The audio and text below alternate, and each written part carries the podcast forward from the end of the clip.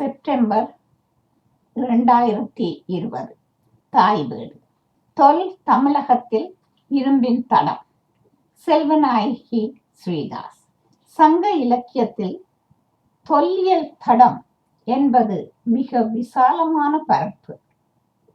இந்த பரப்பளவை சுருக்கி இரும்பின் தடம் என்னும் வட்டத்துக்குள் நின்று கொண்டால் தடத்தை ஆழமாகவும் அகலமாகவும் அலசி பார்ப்பதற்கு சிறப்பாக அமையும். தமிழின் தொன்மையை பல கோணங்களில் விளக்கும் ஆய்வுகள் பல நடந்துள்ளன. நானும் பல தடவை எடுத்து வந்திருக்கிறேன். அவை அனைத்தும் தமிழர் மத்தியில் ஓரளவுக்கு தமிழின் தொன்மையை அறிய விளக்கத்தை கொடுத்திருக்கும் என்பது எனது நம்பிக்கை. அனைத்தையும் ஒன்றாக பார்க்கும் காலத்தை கடந்து அவற்றின் கூறுகளை ஒவ்வொன்றாக தனித்தனியே எடுத்து வருவது அடுத்த கட்ட பணியாக வைத்துக் கொள்ளலாம். இன்று நாம் ஆராய இருப்பது தொல் தமிழகத்தில் இரும்பினது தடம். தொல்காப்பியம், எட்டுத்தொகை, பத்து பாட்டு முதலிய இலக்கண இலக்கியங்கள் காட்டும் அரசுகளும் கடல் வாணிபமும் கோட்டை கொத்தளங்களும் மாட மாளிகைகளும் தமிழகத்தில் ஒரு காலத்தில் இருந்தன என்பது உறுதிப்படுத்தப்படாமல் வெறும் இலக்கியங்களாக கொள்ளப்பட்ட காலம் ஒன்று இருந்தது. இன்று அவை வெளிநாட்டார் குறிப்புகள், அகழாய்வு சான்றுகள், நாணயங்கள், கல்வெட்டுக்கள் போன்ற புறச்சான்றுகள் மூலம் உலகத்தோரால் ஏற்றுக்கொள்ளப்படக்கூடிய நிலைக்கு நாம் வந்திருக்கிறோம் என்பது மகிழ்ச்சி. இந்த ஆய்வின் தேவைக்காக தொல்காப்பியத்தின் காலத்தை கிறிஸ்துவுக்கு முற்பட்ட 711 ஆண்டு என்றும், சங்க இலக்கியத்தின் காலத்தை கிறிஸ்துவுக்கு முற்பட்ட 5 முதல் கிறிஸ்துவுக்கு முற்பட்ட 1ஆம் நூற்றாண்டு வரை என்றும் குறித்துக் கொள்வோம். அண்மை கால அகழ்வாய்வுகளுக்கு முன் சங்ககாலம் குத்துமதிப்பாக கிறிஸ்துவுக்கு முற்பட்ட 3 முதல் கிறிஸ்துவுக்கு முற்பட்ட 1ஆம் நூற்றாண்டு வரை என்று கூறிக்கொண்டிருக்கின்றோம். இன்று அகழாய்வில் கண்டறியப்பட்ட பொருட்கள் கரிம பரிசோதனையில் கீழடியும் பொருந்தலும் கிறிஸ்துவுக்கு முற்பட்ட 5ஆம் நூற்றாண்டு என்றும், ஆதிச்சநல்லூர் கிறிஸ்துவுக்கு முற்பட்ட 905 ஆண்டு, அதாவது கிறிஸ்துவுக்கு முற்பட்ட 10ஆம் நூற்றாண்டு என்றும் உறுதிப்படுத்தப்பட்டுள்ளது. மேற்கொண்டு புதிய தகவல்கள் கிடைக்கும் வரை இதுவே காலம் என கொள்ளப்படும். எமது ஆய்வுக்கு உட்படுத்தப்பட்ட பகுதிகள் கற்காலம், கடந்த செம்பு காலமும் இரும்பு காலமும் ஆகும். தென்னிந்தியாவில் நெற்பயிர் செய்கை, இரும்பின் அறிமுகம், அரச உருவாக்கம், பட்டினங்களின் தோற்றம் என்பன ஒன்றுடன் ஒன்று பின்னி பிணைந்து காணப்படுகின்றன. உலக வரலாற்றில் புதிய கற்காலத்தின் பிற்பகுதியில் செப்பு காலத்தையும் வெண்கல காலத்தையும் அடுத்துத்தான் இரும்பு காலம் ஏற்பட்டிருக்கிறது. ஆரம்பகால ஆய்வாளர் செம்பின் புழக்கம் தென்னாட்டில் குறைவாக இருந்தமையால் தென்னிந்தியாவில் செம்பு காலம் என்று ஒரு காலம் தனியாக இருக்கவில்லை என்று கருதினர். அண்மை காலத்தில் அழகன் குளம், கீழடி, கொடுமணல், ஆதிச்சநல்லூர் முதலிய இடங்களில் செம்பு பொருட்கள் கண்டெடுக்கப்பட்டுள்ளன. தென்னாட்டில் செப்பு புழக்கத்தில் இருந்திருக்கலாம், ஆனால் அவை எண்ணிக்கையில் மிக குறைவாக காணப்படுவதால் இவை வெளிநாடுகளில் அல்லது வெளி மாநிலங்களில் இருந்து கொண்டு வரப்பட்டவையாக இருக்கலாம் என்று கருதப்படுகிறது. எதிர்கால அகழ்வாய்வுதான் இவை போன்ற வினாக்களுக்கு பதில் சொல்ல வேண்டும். தமிழ்நாடு புதிய கற்காலத்தின் பிற்பகுதியில் இரும்பு கால பண்பாட்டின் நேரடியாகவே புகுந்து விட்டதாக தெரிகிறது. தமிழ்நாடு புதிய கற்காலத்தின் பிற்பகுதியில் இரும்பு கால பண்பாட்டினுள் நேரடியாகவே புகுந்து விட்டதாக தெரிகிறது. ஐரோப்பாவில் இரும்பு தொழில் தொடங்குவதற்கு முன்பே தென்னிந்தியாவில் இரும்பின் தொழில்நுட்பம் அறியப்பட்டிருப்பதாக ஆய்வாளர்கள் கருதுகிறார்கள். இந்தியாவில் இரும்பு காலம் கிறிஸ்துவுக்கு முற்பட்ட 12ஆம் நூற்றாண்டில் தொடங்கியதாக கூறப்படுகிறது. ஆதிச்சநல்லூர் அகழ்வாய்வில் அடிப்படையில் இந்த அகழ்வாய்வுக்கு தலைமை தாங்கிய தொல்லியலாளர் சத்தியமூர்த்தி அவர்கள் ஆதிச்சநல்லூரில் இரும்பின் பயன்பாட்டை கிறிஸ்துவுக்கு முற்பட்ட 1000 முதல் கிறிஸ்துவுக்கு முற்பட்ட 1500 வரை கொண்டு செல்லலாம் என்று அபிப்பிராயப்பட்டிருக்கிறார். தமிழ்நாட்டில் இரும்பின் பயன்பாட்டு காலம். பொதுவாக தமிழ்நாட்டிலும் இலங்கையிலும் இரும்பின் பயன்பாடு கிறிஸ்துவுக்கு முற்பட்ட 1000ஆம் ஆண்டளவில் ஏற்பட்டது என்று கணிக்கப்படுகிறது. சென்னை தேசிய கடலாய்வு நிறுவனத்தை சார்ந்த பத்ரி நாராயணன், சசிசேகரன், ராஜவேலூர் ஆகியோர் ஆதிச்சநல்லூர் பகுதியில் மின் அழுத்த தடுப்புகள் ஆய்வு செய்தார்கள். அந்த ஆய்வின் மூலம் உலோகங்கள் அப்பகுதியில் எந்த அளவு உபயோகிக்கப்படுத்தப்பட்டுள்ளன என்பதை அறியலாம். இம்மின் அழுத்த ஆய்வில் கிடைத்த இரும்பு பொருட்களை அறிஞர்கள் குறைந்தது கிறிஸ்துவுக்கு முற்பட்ட 10ஆம் நூற்றாண்டு அளவில் உபயோகப்படுத்தப்பட்டவை என்றும் அவற்றின் பழமை கிறிஸ்துவுக்கு முற்பட்ட 17ஆம் நூற்றாண்டு அளவு கூட செல்லும் என்றும் கணித்துள்ளனர். இதன் மூலம் தமிழகத்தின் இரும்பு காலத்தை இன்றைக்கு 3700 ஆண்டுகளுக்கு முன் கொண்டு செல்லலாம். சீனாவின் இரும்பு காலம் கிறிஸ்துவுக்கு முற்பட்ட 9ஆம் நூற்றாண்டில் தொடங்குகிறது என்று அறியப்படுகிறது. இங்கு காணப்படும் பெரும் முத்திரையின் எழுத்துக்கள் கிறிஸ்துவுக்கு முற்பட்ட 8ஆம் நூற்றாண்டினதாகவும் யாங்சி பகுதியில் காணப்படும் இரும்பு பொருட்கள் கிறிஸ்துவுக்கு முற்பட்ட 6ஆம் நூற்றாண்டில் பழமை வாய்ந்ததாகவும் கணிக்கப்படுகிறது. புதிய கற்காலத்தில் மண்பாண்டங்கள் செய்து பாண்டங்களை சூளையில் இட்டு சுட்டபோது தற்செயலாக இரும்பை கண்டுபிடித்ததாக அனுமானிக்கப்படுகிறது. இரும்பு கால கருவிகள் ஆதிச்சநல்லூர் தவிர சென்னைக்கு அருகில் உள்ள பெரம்பூர், கோயம்புத்தூர் மாவட்டம், கேரள மாநிலத்தின் மலபாரில் உள்ள தலைச்சேரி போன்ற இடங்களில் கண்டுபிடிக்கப்பட்டுள்ளன. அகழ்வாய்வின் போது கண்டெடுக்கப்பட்ட பல முக்கியமான பொருட்களுடன் இரும்பு ஆயுதங்களும் கிடைத்திருக்கின்றன. இவை மூலம் இரும்பு காலத்தில் இறந்தவர்களுக்கு ஈம அடையாளங்கள் ஏற்படுத்தப்பட்டன என்று அறிய கிடக்கிறது. ஈம அடையாளங்கள் பெருங்கற்படை சின்னங்கள் என்று வழங்கப்பட்டன. பெருங்கல் என்பது கல்லறையின் மேல் சுற்றி அடுக்கப்படும் கற்களை குறிப்பிடுகின்றது. கொங்கு நாட்டை சேர்ந்த கொடுமணல் அகழ்வாய்வு செய்யப்பட்ட ஒரு வரலாற்று தொடக்க கால ஈம அடையாள இடமாகும். வரலாற்று தொடக்க கால ஈம அடையாளங்களில் ரோமானிய அல்லது பிற இந்திய நாணயங்களும் ரசக்கலவை பூசப்பட்ட ஓவியம் வரையப்பட்ட பானை வகைகளும் காணப்பட்டன.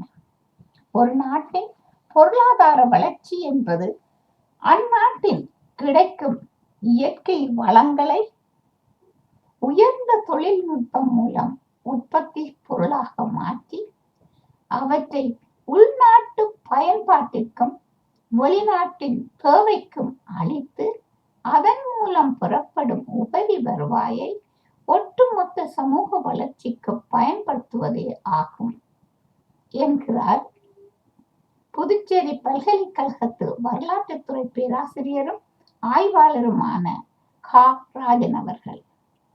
மேலும் தென்னிந்தியாவில் இரும்பு ஏராளமாக கிடைத்தது. இரும்பு தாதிலிருந்து இரும்பை பிரித்தெடுக்கும் தொழில்நுட்பம் கண்டுபிடிக்கப்பட்ட போது தென்னிந்திய வரலாற்றில் ஒரு பெரும் மாற்றம் ஏற்பட்டது என்கிறார். தமிழ்நாட்டில் முதல் தரமான மேக்னடைட் இரும்பு தாதுகள் சேலம் அருகே அமைந்துள்ள கஞ்சமலை, கோதுமலை, தருமபுரி, ஆரூர் வட்டத்தில் அமைந்துள்ள தீத்தமலை, நாமக்கல் மாவட்டத்து கொல்லிமலை, திருச்சி மாவட்டத்து பச்சைமலை ஆகிய பகுதிகளில் மிகுதியாக கிடைப்பதாகவும் இரும்பு உருக்கும் தொழிலுக்கு இன்றியமையாத துணை பொருளான சுண்ணாம்பு கல்லும் இம்மாவட்டங்களில் கிடைப்பதாகவும் கூறப்படுகிறது. மேக்னடைட், ஹேமடைட், லிமோனைட், சிட்ரைட் ஆகிய 4 வகை இரும்பு தாதுக்களில் இருந்தும் இரும்பு கிடைப்பதாகவும் மேக்னடைட் தாதுவில் அதிக அளவு காந்த சக்தி இருப்பதால் இத்தாதுவே இரும்பு தாதுக்களில் மிகச் சிறந்ததாக விளங்குகிறது என்றும், மாற்ற தாதுக்களை விட மேக்னடைட்டில் மாசு பொருட்கள் குறைவாகவே காணப்படுவதாலும் மேக்னடைட் தாது மிகவும் உயர்ந்ததாக அறியப்படுகிறது. இதனை தேனிரும்பு என்று தமிழில் அழைப்பார்கள். ஈரோடு மாவட்டம் பண்டைய பிரிவான கொங்கு நாட்டில் அமைந்துள்ள இது குறிஞ்சி நிலமும் முல்லை நிலமும் நிறைந்த பகுதியாகும். மேற்கு தொடர் மலையும் வடக்கே கர்நாடக மாநில எல்லைகளும் காணப்படுகின்றன. கொங்கு நாட்டின் வடக்கு எல்லை பெரும்பாலை, தெற்கு எல்லை பழனிமலை, மேற்கு எல்லை வெள்ளையங்கிரி, கிழக்கு எல்லை குளித்தலை ஆகும். தற்போது இந்த 4 எல்லைகளுக்கு உட்பட்ட பகுதிகள் கோவை, ஈரோடு, நாமக்கல், தர்மபுரி, பழனி, சேலம் போன்ற பகுதிகளாகும். கொங்கு மண்டலம் ஆதியில் தனி பகுதியாகவே இருந்திருக்கிறது. திருமூலர் திருமந்திரத்தில் தமிழ் மண்டலம் 5 என்று கூறுகிறார். இவ் 5 மண்டலங்களுள் கொங்கு நாடும் ஒரு மண்டலமாக இருந்திருக்க வேண்டும். சங்க இலக்கியங்களில் கொங்கர் குறிப்பிடப்பட்டுள்ளனர். அசோகர் கல்வெட்டில் தனி அரசனாக குறிப்பிடப்படும் சத்தியபுத்திரன் கொங்கு நாட்டு மன்னன் அதியமான் என்பது ஜம்பை கல்வெட்டு மூலம் அறிய முடிகிறது. தொன்று தொட்டு கொங்கு நாட்டை வேளிர் என்னும் சிற்றரசர்கள் ஆண்டு வந்ததாக அறியப்படுகிறது. ஈரோடு மாவட்டத்தில் உள்ள அரையம், கொடுமுடி, சென்னிமலை, கொடுமணல், பூந்துறை, பெருந்துறை போன்ற ஊர்கள் சங்க இலக்கியங்களில் பேசப்படுகின்றன. சங்க சான்றோர்களாக கருதப்படும் பெருந்தலை சாத்தனார் பெருந்தலை என்னும் ஊரையும், பொன்முடியார் பெருந்துறை அருகில் உள்ள பொன்முடி என்னும் ஊரையும் சார்ந்தவர்கள். இம்மலைகளில் காணப்படும் தொல் பழங்கால குகை ஓவியங்கள் 7,000 ஆண்டுகளுக்கு முற்பட்டவை. இம்மலை வாழ் மக்கள் கொற்றவையை வழிபட்டனர். ஈரோடு மாவட்டத்து மலைகளில் 100க்கு அதிகமான மாட்டுப்பட்டிகள், அதாவது மாடுகள் அடைக்கும் இடம், மாடுகள் தண்ணீர் அருந்தும் மடைகளும் காணப்படுகின்றன. இம்மாவட்ட மக்கள் கால்நடை வளர்ப்பு தொழில் செய்து பெருங்கற்கால சின்னங்களை உருவாக்கி இருக்கிறார்கள் என்கிறார் கே கௌதமபுத்திர, தொல்லியல் ஆய்வாளர். கிழக்கு கடற்கரையையும் மேற்கு கடற்கரையையும் இணைக்கும் தேசிய நெடுஞ்சாலைகள் பல ஈரோடு மாவட்டத்து ஊடாக சென்றுள்ளன. இம்மாவட்டத்தில் கொடுமணல், கத்தாங்கண்ணி, போன்ற ஊர்களில் அகலாய்வு மேற்கொள்ளப்பட்டன. இங்கு கற்கால கருவிகள், பெருங்கற்கால சின்னங்கள், ரோமானிய காசுகள், பானை ஓடுகள், சூதுபவள மணிகள், சுடுமண் பொம்மைகள், நடுகற்கள், வணிகர் குழுக்கள், கல்வெட்டுக்கள், செப்பு திருமேனிகள், தமிழ் மன்னர்களின் காசுகள் மிகுதியாக கிடைத்திருக்கின்றன. இப்பகுதியில் இரும்பு பெருமளவில் காணப்பட்டிருக்கிறது. உருக்கு வேலையும் பெருமளவில் நடந்தமைக்கான சான்றுகள் கிடைத்திருக்கின்றன. இரும்பை எஃகாக, அதாவது ஸ்டீல், மாற்றுவதற்கு தனி நிபுணத்துவம் பெற்றிருக்க வேண்டும். இதனை சங்ககால மக்கள் பெற்றிருந்தனர் என்பதை அண்மை கால ஆய்வுகள் புலப்படுத்துகின்றன. இரும்பை எஃகாக மாற்றுவது என்பது இரும்பில் தேவைப்படும் அளவுக்கு கரியத்தை, காபன் சேர்ப்பதாகும்.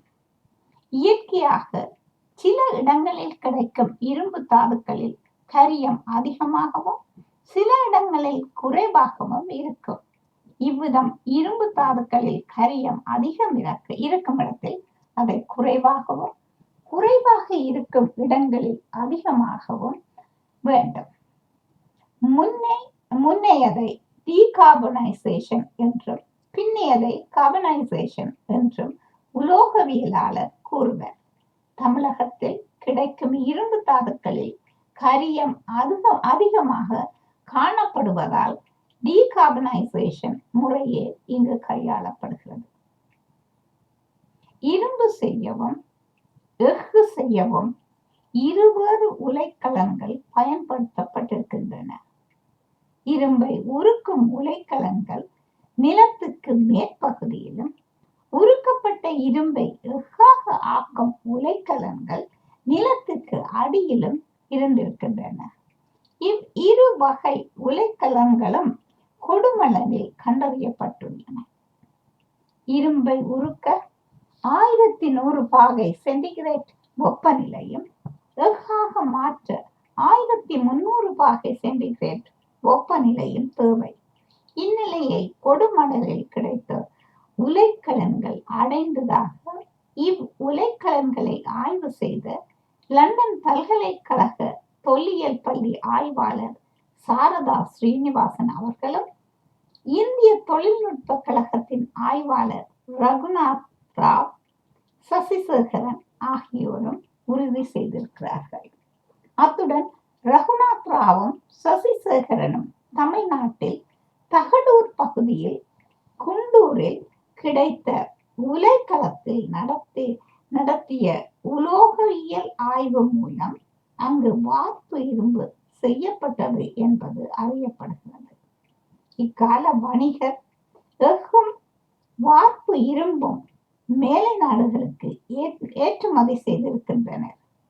பொருளாதாரம் உயர்ந்தது, மக்கள் வாழ்வும் உயர்நிலை பெற்றது. சங்ககால பொருளாதார மேம்பாட்டால் பண்டை துறைமுகங்கள், வணிக மையங்கள் பல நூற்றாண்டு காலம் நிலைத்து நின்றன என்பதை அகழ்வாய்வு மூலம் அறியக்கூடியதாக உள்ளது. தமிழ்நாடு உலக அளவில் பல மேலை தேயங்களுடனும், துறைமுக பட்டினங்களுடனும், நகரங்களுடனும் கொண்டிருந்த வர்த்தக தொடர்பு, தென்னகத்தின் கேந்திரத்தன்மை முதலியவற்றை நோக்கும் பொழுது வணிகத்தில் அக்காலம் ஒரு பொற்காலமாக திகழ்ந்திருக்க வேண்டும் என்பதும், அக்காலத்தில் ஒரு சிறந்த வணிக பெருவழி உருவாகிவிட்டது என்பதும் தெளிவாக தெரிகிறது. சங்க இலக்கியங்களும் தொல்லியல் சான்றுகளும் புறநாட்டார் குறிப்புகளும் இதனை உறுதி செய்கின்றன. பிளினி இத்தாலிய நாட்டறிஞர், ஒரு எழுத்தாளர், வரலாற்றியலாளர், இயற்கை மெய்யியலாளர். இவர் கிறிஸ்துக்கு பிற்பட்ட 77ஆம் ஆண்டில் இயற்கை வரலாறு என்னும் இலத்தீன் மொழி கலை களஞ்சியம் ஒன்றினை வெளியிட்டார். இயற்கை வரலாறு கலையும், கட்டிடக்கலையும், மருத்துவம், புவியியல், நிலவியல் போன்றவை தொடர்பான 37 பிரிவுகளை கொண்ட இக்கலை களஞ்சியம் தொன்மை தேடும் இன்றைய வரலாற்று ஆசிரியர்களுக்கு மிகச்சிறந்த வரலாற்று தகவல்களை தருகிறது. பிளினியின் இக்கலை களஞ்சியம் இந்தியாவுக்கும் ரோமிற்கும் இடையே நடைபெற்ற கடல் வாணிபத்தை பற்றி விவரிக்கின்றது. அத்துடன் ரோம் நகரத்துடன் தொடர்பு கொண்டு உலகின் அனைத்து பகுதிகளிலும் செயல்பட்ட இரும்பு சுரங்க தொழில் மற்றும் இரும்பு உருக்கு ஆலைகள் பற்றிய முழுமையான கணக்கை தருகிறது. பிளினியின் நூலில் சேரஸ் இலிருந்து இறக்குமதி செய்யப்பட்ட இரும்பு பற்றி குறிப்பிடப்படுகிறது. சேரஸ் என்று அவர் குறிப்பிட்டது சங்க காலத்தில் சேர நாட்டே ஆகும். பிளினி தனது குறிப்பில் காங்கியத்திற்கு அருகில் படியூரில் பெரல்ஸ் என்ற நீல நிற கற்கள் கிடைத்ததை பற்றி குறிப்பிடுகின்றார். எரித்ரிய கடலின் பெரிப்ளஸ்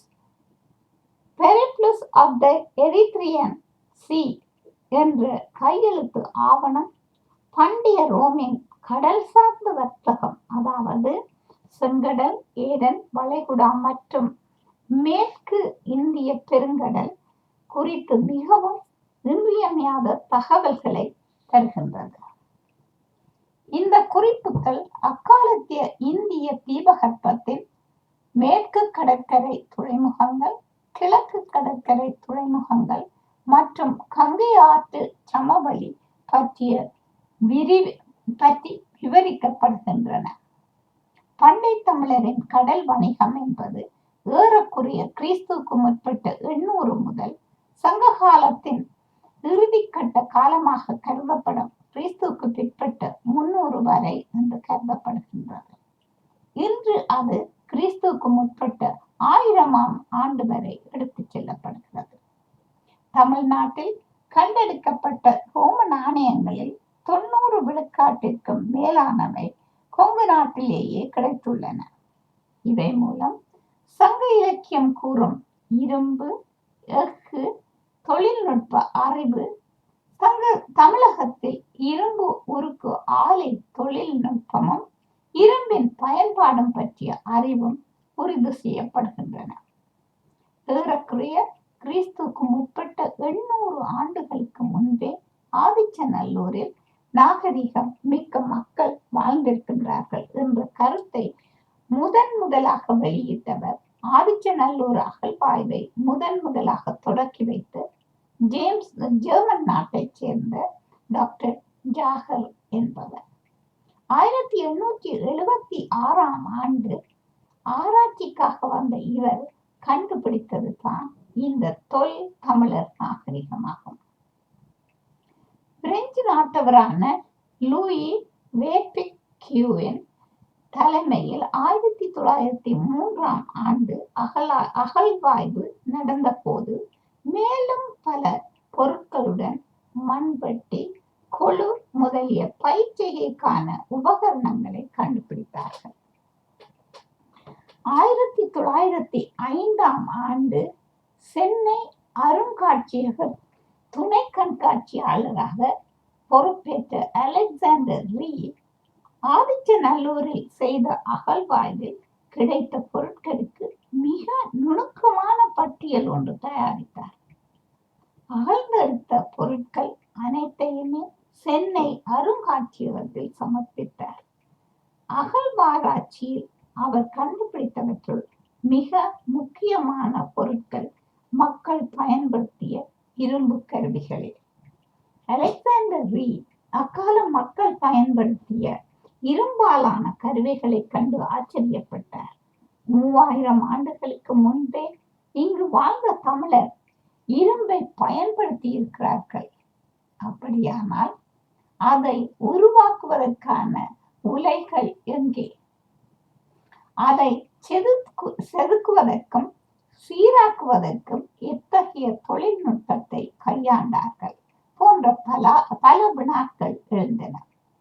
தமிழர் இரும்பை கண்டுபிடித்து தேன் இரும்பு, வார்ப்பு இரும்பு, ரகு இரும்பு ஆகியவற்றை உருவாக்கி இருக்கின்றன. பயிர் தொழில், சட்டிப்பானை வனையும் தொழில், நெசவு தொழில், கப்பல் கட்டும் தொழில் போன்றவற்றை இரும்பு கருவிகள் மூலம் திறம்பட வார்த்து கடல் வாணிபம் செய்து உலக புகழ் பெற்றவர்கள் தமிழர் என ஆதிச்சநல்லூரில் கிடைத்த அகழ்வாய்வு சின்னங்கள் உறுதிப்படுத்துகின்றன. இரும்பு வளையும் தன்மையும் மலங்கும் இயல்பும் கொண்ட உலோகம். அத்துடன் இயல்பாகவே துருப்பிடிக்கும் தன்மையும் கொண்டது. இரும்புடன் நிக்கல், குரோமியம் போன்ற உலோகங்களை குறிப்பிட்ட விகிதத்தில் கலந்து எஃகு, தேனிரும்பு அதாவது மாலை என்று சொல்லுவார்கள், வார்ப்பு இரும்பு போன்ற கலப்பு உலோகங்களை உருவாக்குவர். இரும்பு அதிக வெப்பத்தை தாங்கும் திறனும் உறுதியும் கொண்டிருப்பதால் பயன்பாட்டில் முன்னிலையில் இருந்திருக்கிறது.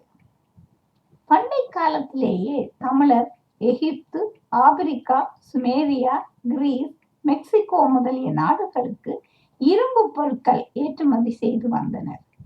எகிப்தியர்களும் கிரேக்கர்களும் இந்திய நாட்டில் இருந்துதான் இரும்பை உருக்கி பயன்படுத்தும் முறைகளை அறிந்தனர் என்று கூறப்படுகிறது. அறிஞர் ஹீத் என்பவர் 1837 ராயல் ஏசியாட்டிக் சொசைட்டியில் சமர்ப்பித்த ஆய்வு கட்டுரை ஒன்றில் தென்னிந்தியாவில் செய்யப்பட்ட எஃகு பொருட்களே எகிப்துக்கும் ஐரோப்பாவு கண்டத்திற்கும் ஏற்றுமதி செய்யப்பட்டன என்று எடுத்து காட்டியுள்ளார். எகிப்தில் கிடைத்த தமிழ் பிராமி கல்வெட்டில் இருந்து சாத்தன், கண்ணன் என்ற இரு தமிழர் எகிப்து நாடு சென்று அங்கே கொல்லன் பட்டறை ஒன்று நிறுவி பணி செய்ததாக ஆய்வாளர் ஐராப்தம் மகாதேவன் குறிப்பிட்டுள்ளார். பிரமிடுகள் கட்ட பயன்படுத்திய கற்களை செதுக்குவதற்கு உரிய உளிகள் இந்த கொல்லன் பட்டறையில் உருவாகி இருக்க வேண்டும் என்று நம்பப்படுகிறது.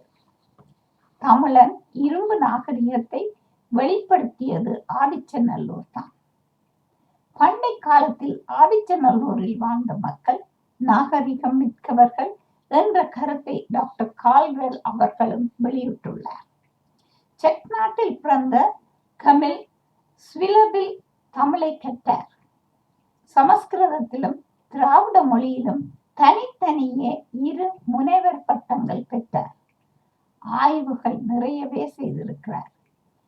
இவர் ஆதிச்சநல்லூரில் கிடைத்த தொல் இயல் பொருட்களை கொண்டு அங்கு வாழ்ந்த மக்களின் பண்பாட்டை பின்வருமாறு வகைப்படுத்துகிறார். ஆதிச்சநல்லூரில் வாழ்ந்த மக்கள் போர் வீரர்களாக இருந்திருக்கின்றனர். குதிரைகளை பயன்படுத்த கற்றிருக்கின்றனர். இரும்பை உருக்கவும் வார்க்கவும் அதை வைத்து போர்க்கருவிகள் செய்யவும் அவர்களுக்கு தெரிந்திருக்கிறது. இப்பகுதியில் கிராமங்களில் இன்றும் இரும்பு கருவிகள், விவசாய தளபாடங்கள் செய்வது குறிப்பிடத்தக்கது. கொற்றவையை போரில் வெற்றி பெறவும் வெற்றியின் கடவுளாகவும் வழிபட்டனர். ஆதிச்சநல்லூர் மக்களின் இயலும் இசையும் போரின் வீர செயல்களை போற்றி பாடும் வண்ணம் அமைக்கப்பட்டிருக்க வேண்டும். போர்பறைய சடங்குகளில் இசையாக வாசித்திருக்க வேண்டும். ஆதிச்சநல்லூர் நாகரிகம் ஒரு நெல் நாகரிகம். இதுவரை நாம் கண்டவற்றிலிருந்து ஏறக்குறைய கிறிஸ்துக்கு முற்பட்ட 1000ஆம் ஆண்டளவே தமிழகத்தில் வாழ்ந்த மக்கள் தமிழகத்தில் ஒரு பொருளாதார புரட்சிக்கு வித்திட்டனர் என்று கூறலாம்.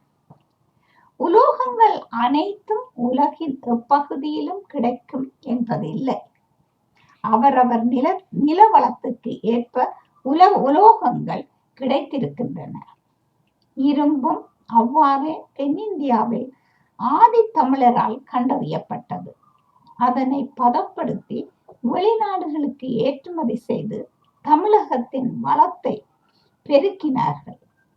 மேலை கடலில் வணிகம் செய்தாலும் இவர்கள் மேலை கடல் ஆதிக்கம் செலுத்தியதாக தெரியவில்லை.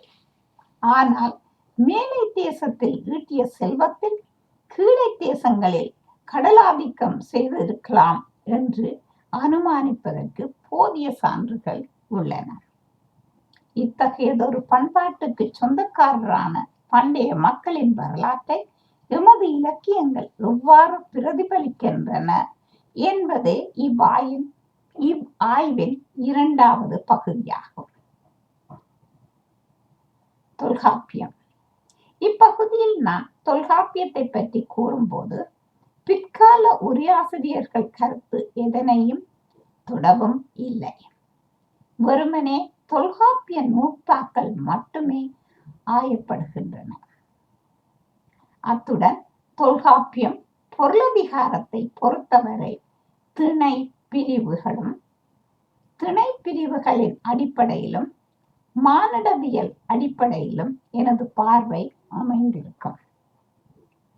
எழுத்து, சொல், பொருள் என்னும் 3 அதிகாரங்களையும் 27 இயல்களையும் 1611 நூற்பாக்களையும் கொண்டது தொல்காப்பியம்.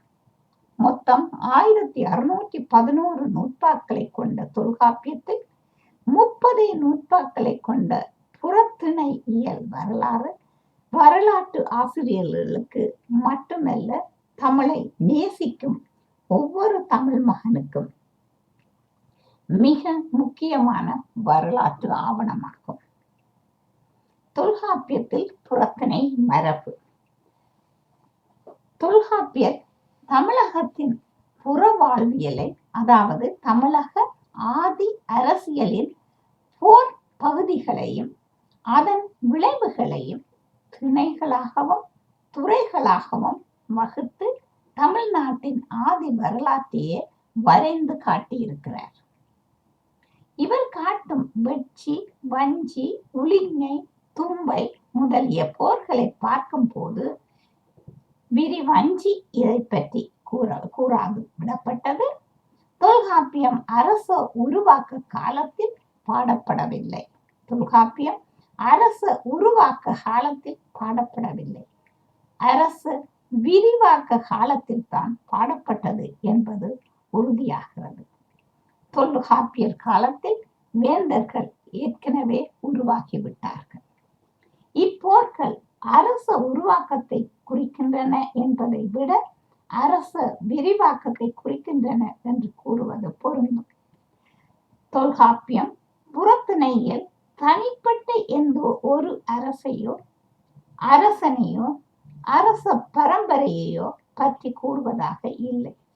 மாறாக பண்டை காலத்து அரசுகள் நில அடிப்படையில் எப்படி இருந்தன என்று புரிந்து கொள்வதற்கு மாதிரி அரசுகளை, அதாவது மாடல்ஸ் காட்டுவதாக அமைந்திருக்கிறது.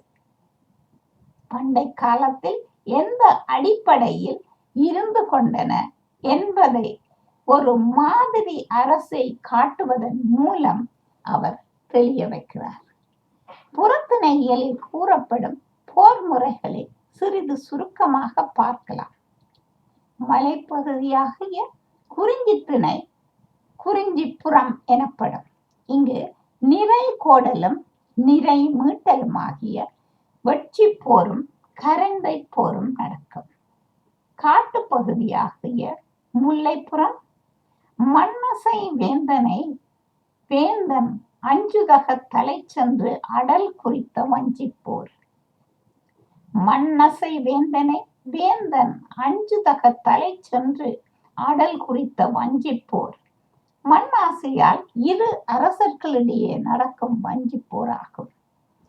வயல் நிலப்பரப்பாகிய மருத நிலத்து மன்னனது எயில், அதாவது அரணை அழித்தலும் அரணுக்கு உள்ளே இருக்கும் மன்னன் தன் அரணை எதிர் மன்னனிடமிருந்து காத்தலும் ஆகிய உளிஞ்சை போரும் நொச்சி போரும் ஆகும். கடல் சார்ந்த நெய்தல் புறம் இரு பெரும் வேந்தரும் மைந்து பொருளாக தமது வலியை நிலைநாட்டுவதற்காக நடக்கும் தும்பை போராகும். பாலைப்புறம் என்பது எத்துறையிலும் எவரும் ஈட்டும் வெற்றியை குறிப்பது. காஞ்சி நிலையாமையையும் பாடப்படும் ஆண்மகனின் வீரம் வெற்றி முதலிய சிறப்புகளையும் கூறுவது. மிகச்சிறிய சொற்களால் கூறப்பட்ட இப்போர் முறைகளை நுணுகி ஆராய்வாருக்கு இப்போர்களின் தன்மை தெளிவாகும். காவல் காடுகள், அகழிகள், அரண்கள், முழு முதல் அரணம் சென்ற அரசன், வளைத்த அரசன், இருந்த வேந்தன் காத்தலும் ஆகிய போர்கள் என்று இப்படியே சொல்லிக்கொண்டே போகலாம். அவர்களது போர் முறை வியக்கத்தக்கது. தொல்காப்பியத்தில் வாழ்வியல் அரசு உருவாக்க காலத்தில் இருந்த ஐவகை நிலத்திலும் வாழ்ந்த மக்களது வாழ்க்கை பொதுவாக போரை முன்னிலைப்படுத்தியதாகவே இருந்திருக்கிறது.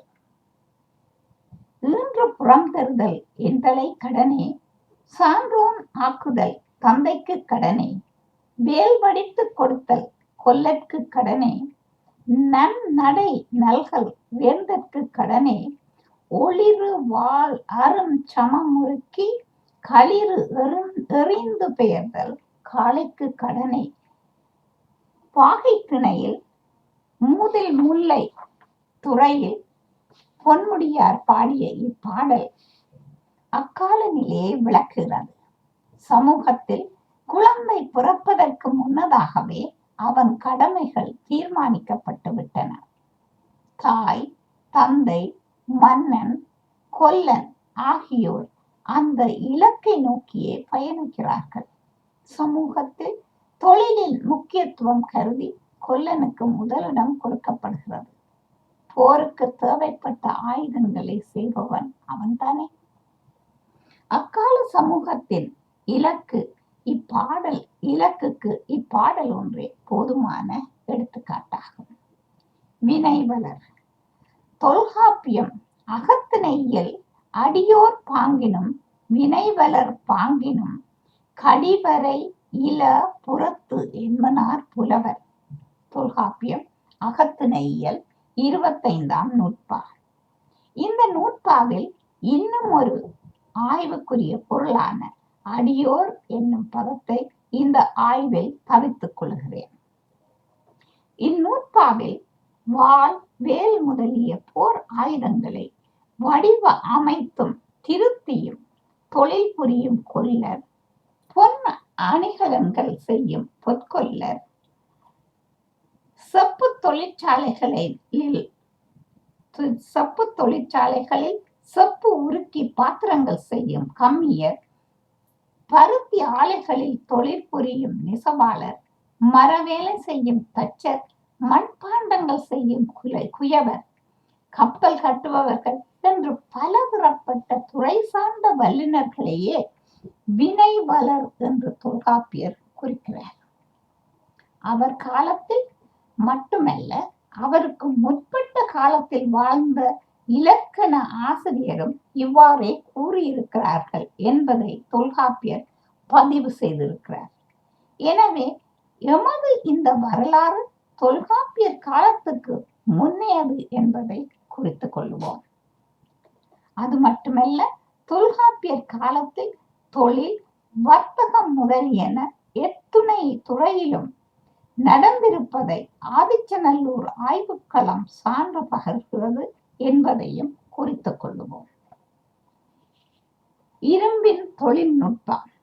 தென்னிந்தியாவில் இரும்பு தாது ஏராளமாக கிடைத்தது. இரும்பை எஃகாக மாற்றுவது என்பது இரும்பில் சமசீரான அளவில் தேவைப்படும் அளவிற்கு கரியத்தை சேர்ப்பதாகும் என்று ஏற்கனவே கண்டோம். இரும்பை எஃகாக மாற்றுவதற்கு தனி நிபுணத்துவம் பெற்றிருக்க வேண்டும். இதனை சங்ககால மக்கள் பெற்றிருந்தார்கள் என்பதை அண்மை கால ஆய்வுகள் புலப்படுத்துகின்றன என்கிறார் பேராசிரியர் ராஜன். எஃகுவார்ப்பு இரும்பும் மேலை நாடுகளுக்கு மிகுதியாக ஏற்றுமதி செய்யப்பட்டன என்பதை இவை உறுதி செய்கின்றன. இக்காலத்தில் ஏற்பட்ட இரும்பின் கண்டுபிடிப்பும் இரும்பு தொழில்நுட்பத்தில் தமிழ் மக்கள் பெற்ற தேர்ச்சியுமே இக்காலத்தை தமிழகத்தின் பொற்காலமாக மாற்றியது எனலாம். உலோகங்களின் பயன்பாடு. சங்க காலத்தில் இரும்பு, செம்பு, பொன், வெள்ளி முதலிய உலோகங்கள் பயன்பாட்டில் இருந்தன. தொல்காப்பியத்தில் வினைவலர் என்று குறிப்பிட்ட வல்லாளர்களது கைத்திறன் பற்றிய பதிவுகளை பார்க்கலாம். தொல்காப்பியத்தில் வாள், வேல், கணை முதலிய ஆயுதங்கள் பேசப்படுகின்றன.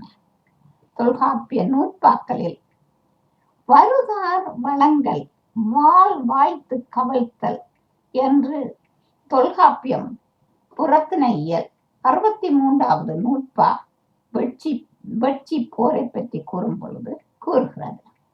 குடையும் வாளும் நாள்கோல் அன்றி மடை, அமை, ஏணிமிசை, மயக்கமும் வென்ற வாளின் மண்ணொடு ஒன்ற என்ற தொல்காப்பிய புறத்திணையியல் 69வது நூற்பா உளிங்கை போரிலும் கணையும் வேலும் மொய்த்தலில் சென்ற உயிரின் நின்ற யாக்கை என்று தொல்காப்பியம் புறத்திணையியல் 71வது நூற்பாவில் தும்பை திணையிலும் கூறப்படுகிறது. இவ்வாறெல்லாம் இரும்பின் உபயோகம் பேசப்பட்டிருக்கிறது. தொல்காப்பியத்தில் அரசியல். தொல்காப்பியம் புறத்திணையியல் பெரு வியப்பு தரும் அரசியல் அமைப்பை காட்டி நிற்கிறது. தொல்காப்பியத்தில் எவ்விடத்திலும் குறிப்பிட்ட அரசர், அரச பரம்பரையினர் பற்றிய தகவல் தரப்படவில்லை.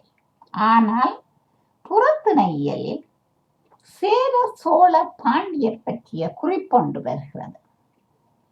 ஒரு பகை வேந்திடை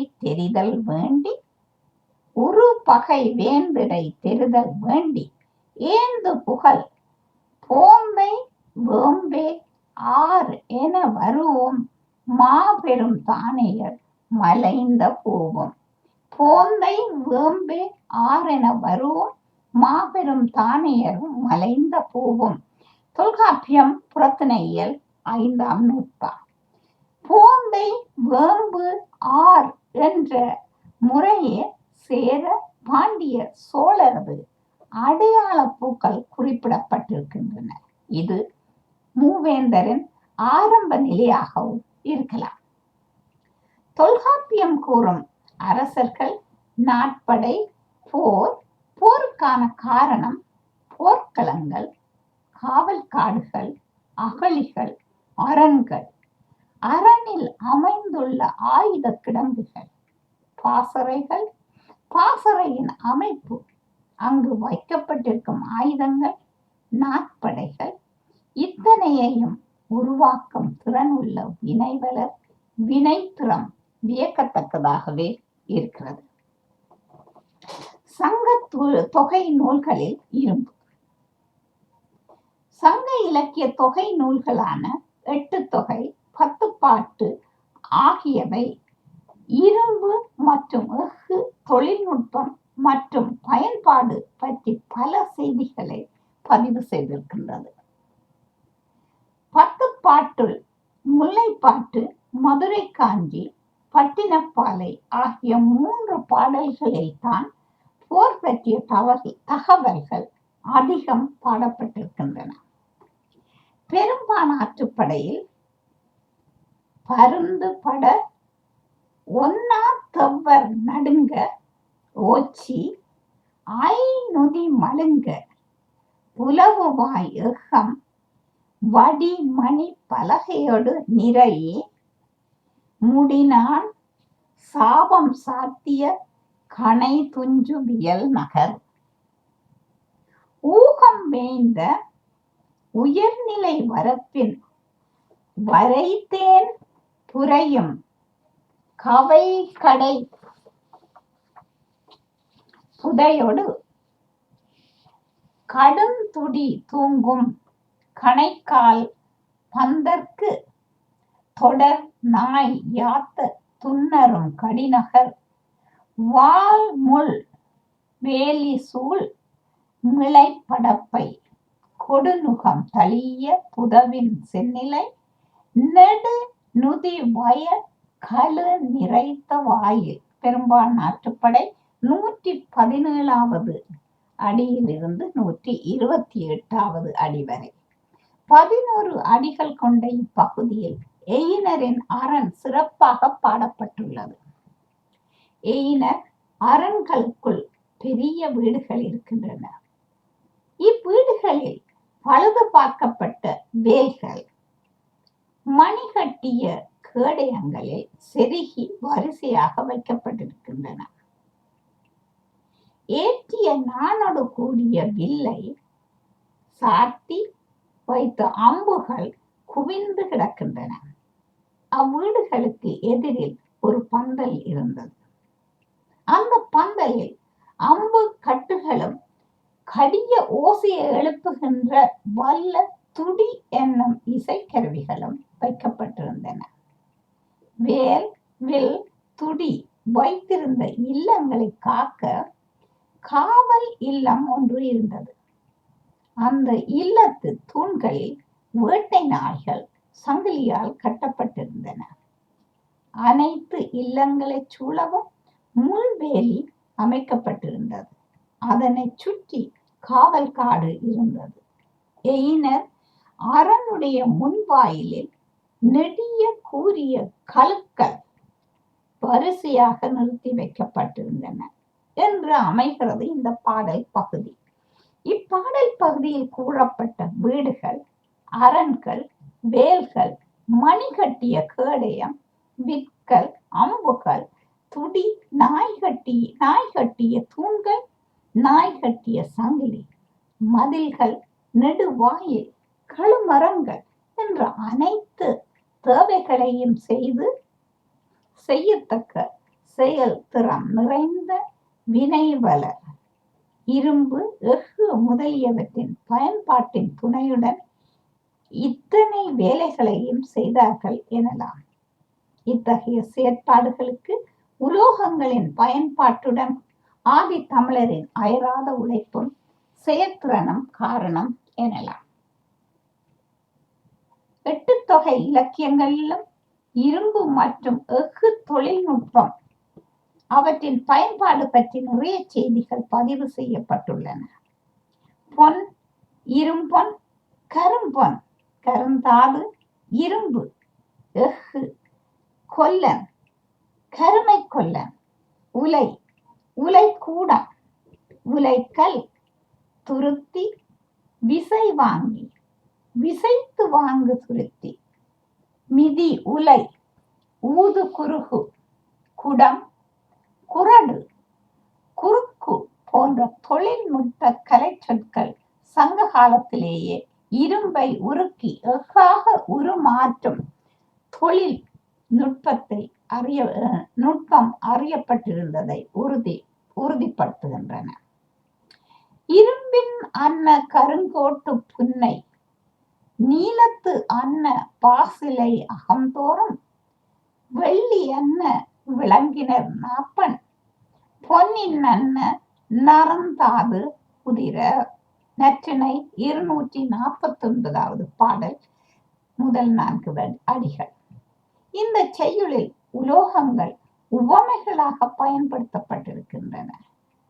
இரும்பு புன்னை மரத்தின் கரிய கிளைகளுக்கும், நீலம் மரத்தின் பசுமையான இலைகளுக்கும், வெள்ளி மரத்தின் இலைகளின் நடுப்பகுதியில் காணப்படும் நரம்புகளுக்கும், பொன் மரத்தின் நரந்தாதுகளுக்கும் உவமையாக பேசப்படுகின்றன.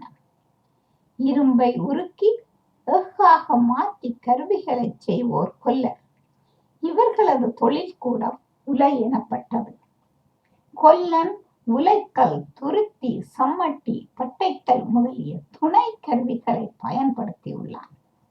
போர்க்கருவிகள் மட்டுமல்லாது தச்சு வேலை முதலிய பிற தேவைகளுக்கும் இரும்பு பயன்படுத்தப்பட்டது. வேளாண்மை செய்வதற்கு வேளாண் கருவிகளையும் இவர்கள் உருவாக்கினார்கள்.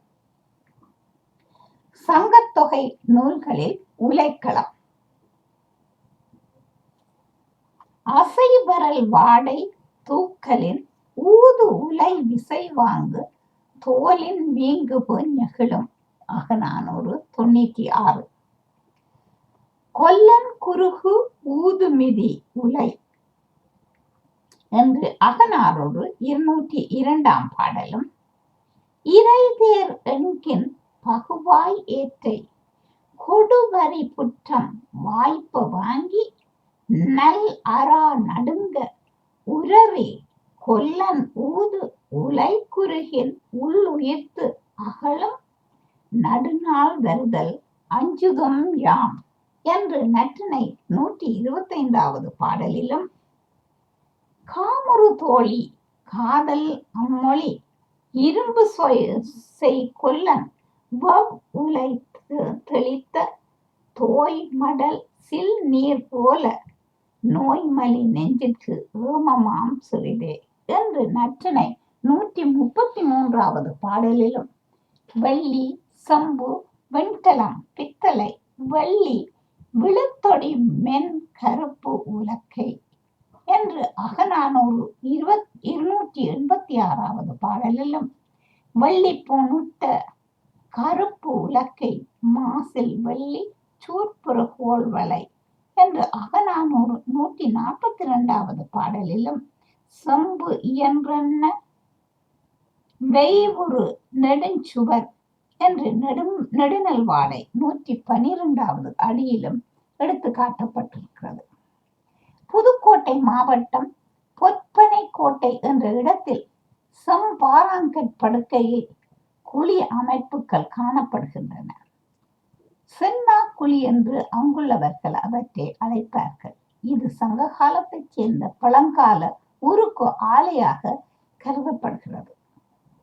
தொழில் கூடங்கள், பத்து பாட்டு இலக்கியம் பல தொழில்களையும் தொழில் செய்வதற்குரிய கருவிகளையும் பற்றி கூறுகிறது. சங்க காலத்தில் செயற்பட்டு வந்திருக்கின்றன பல தொழிற்சாலைகள் செயற்பட்டு வந்திருக்கின்றன என்று அனுமானிக்கக்கூடியதாக உள்ளது.